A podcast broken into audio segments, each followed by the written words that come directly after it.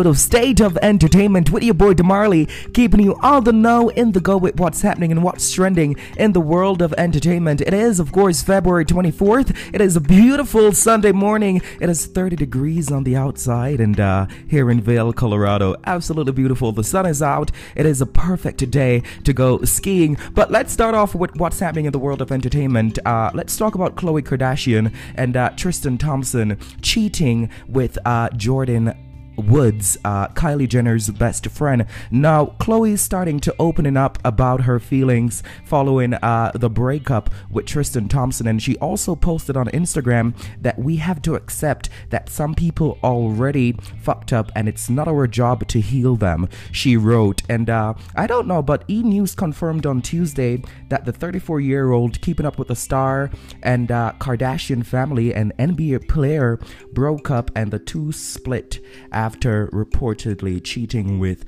Jordyn Woods, Kylie's Jenner best friend. Now, my comments on this, I don't.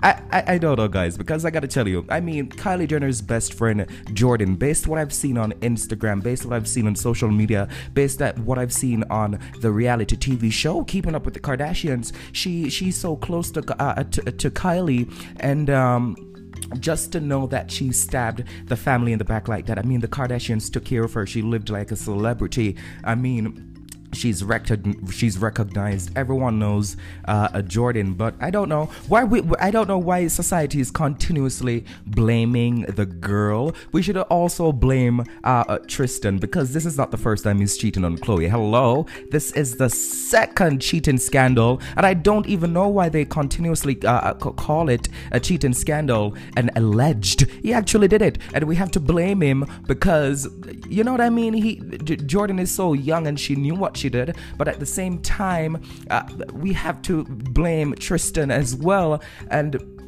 you know what I mean? We have to blame both parties, and that's where we have to go. We can't celebrate the man, and we cannot celebrate the woman. So, of course, um, Khloe Kardashian is slowly continuing and continuing to open up about her feelings following the breakup, and it's just sad for the Kardashians family right now. Uh, all I have to say is just go ahead and continue to keep up with the Kardashian because too much has been happening. And Jordyn, I gotta tell you, sorry, I- I'm sorry, honey. She'll be moving back actually with her dad and that she will be moving out of Kylie's Jenner's house because she lived with Kylie Jenner. Now, I don't know. They they took her in and they did all this good stuff, and that's how we repay them. I mean, but, but I, I that that's where it is. That that's where it is for them and for today. Now, uh, let's jump into R. Kelly because R. Kelly has been uh, charged with 10 counts of criminal abuse. 10 counts, not even one,